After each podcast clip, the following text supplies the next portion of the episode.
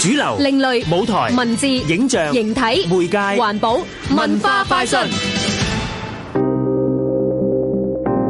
仲記唔記得前年有個大型公眾藝術裝置，令市民以為有人危站天台？講緊嘅係英國國寶級雕刻家 Anthony Gormley 嘅藝術項目 Event Horizon，中文名叫做《視界香港》。當時有三十一個人形雕塑，分別設置喺中西區嘅高樓大廈同埋大街上面。有啲咧遠睇令人觸目驚心啊，但係其實係想引導大家循住雕像嘅目光，思考人類建造嘅世界同埋地球本身嘅關係。不過呢一位以人形雕塑著名嘅藝術家，佢嚟緊喺香港嘅第二個個人展覽《根生根沉》，展出嘅作品外形就同以往非常唔同。呢一個鑄鐵雕塑系列用到植物嘅分支系統，刻畫個體處於空間之中嘅狀況，講緊嘅仍然係人嘅故事。事實上，藝術家嘅構思係向歌德一個植物學嘅比喻致敬。歌德形容大腦半球咧就好似一粒種子咁，中樞神經系統由此而生，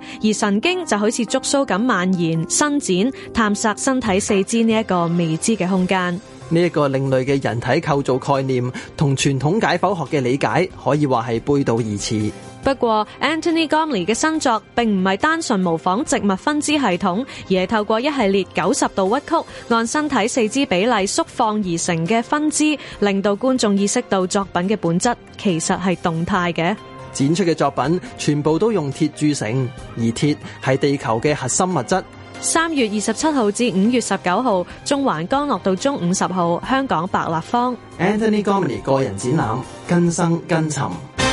香港電台文教組製作，文化快訊。